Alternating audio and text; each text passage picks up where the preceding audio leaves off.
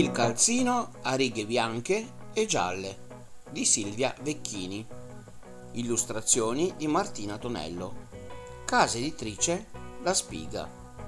Linda è appena arrivata al decimo piano di un palazzo, palazzo tutto grigio.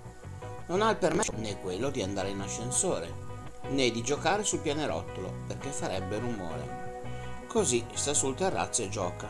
Anzi no, l'appartamento è ancora vuoto e i suoi giochi sono chiusi nelle scatole. I giochi sono chiusi nel... Però in terrazzo c'è il primo sole di primavera.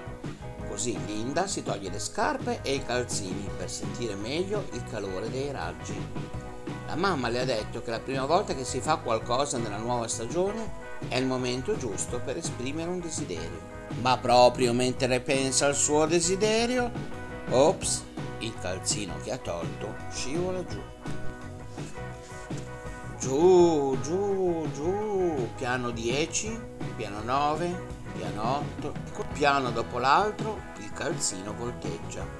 Quando sta, quando sta per finire sull'asfalto, ecco che un'auto di passaggio lo porta via, impigliato nell'antenna della radio.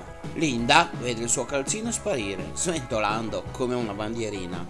L'auto arriva nel parcheggio di un grande, grandissimo supermercato quante auto, quanta gente! Eppure qualcuno si è accorto del calzino e lo ha preso per sé.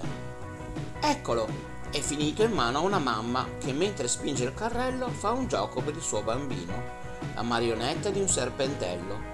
Ha fame il calzino e prende tutte le scatole di biscotti. Arrivati a casa, il calzino sparisce. C'è troppa confusione, giochi, libri, animali di stoffa, bucato, ma il calzino dov'è? Il bambino lo ha fatto indossare a una bambola. Nella confusione, intanto, il fratello più grande cerca qualcosa, fruga, sposta, finché non vede il calzino e lo porta via. Ha un appuntamento al parco e un'idea in testa. Quanti amici, quanti giochi, tutti si divertono a fare qualcosa, ma il calzino dove è finito? I bambini hanno messo una pallina da tennis nel calzino. Fanno girare, lo fanno girare e girare e poi via. Lo lanciano lontano.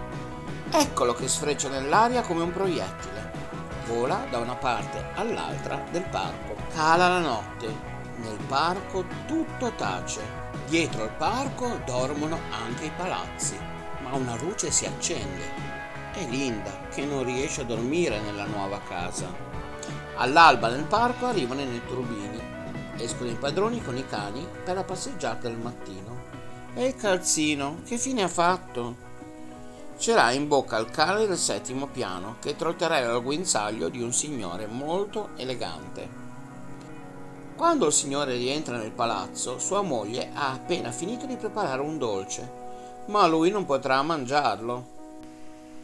Suona il campanello al decimo piano Chissà se vale esprimere un desiderio la prima volta che si sente il campanello nella nuova casa, pensa Linda. Suo padre apre la porta. Fuori c'è una signora con un dolce in mano. Benvenuti, dice con un sorriso. Insieme a lei c'è un bambino che indossa ancora i pantaloni del pigiama. Mentre i grandi parlano, Linda si chiede se quel bambino potrà diventare il suo primo amico nella nuova città. La mamma le ha detto che per essere amici occorre avere qualcosa in comune. Ma quanto tempo ci vuole per capirlo? si chiede Linda un po' preoccupata. Linda e il bambino si siedono sul tappeto. Linda toglie le scarpe perché la mamma vuole che sul tappeto si stia scalzi. Anche il bambino toglie le pantofole.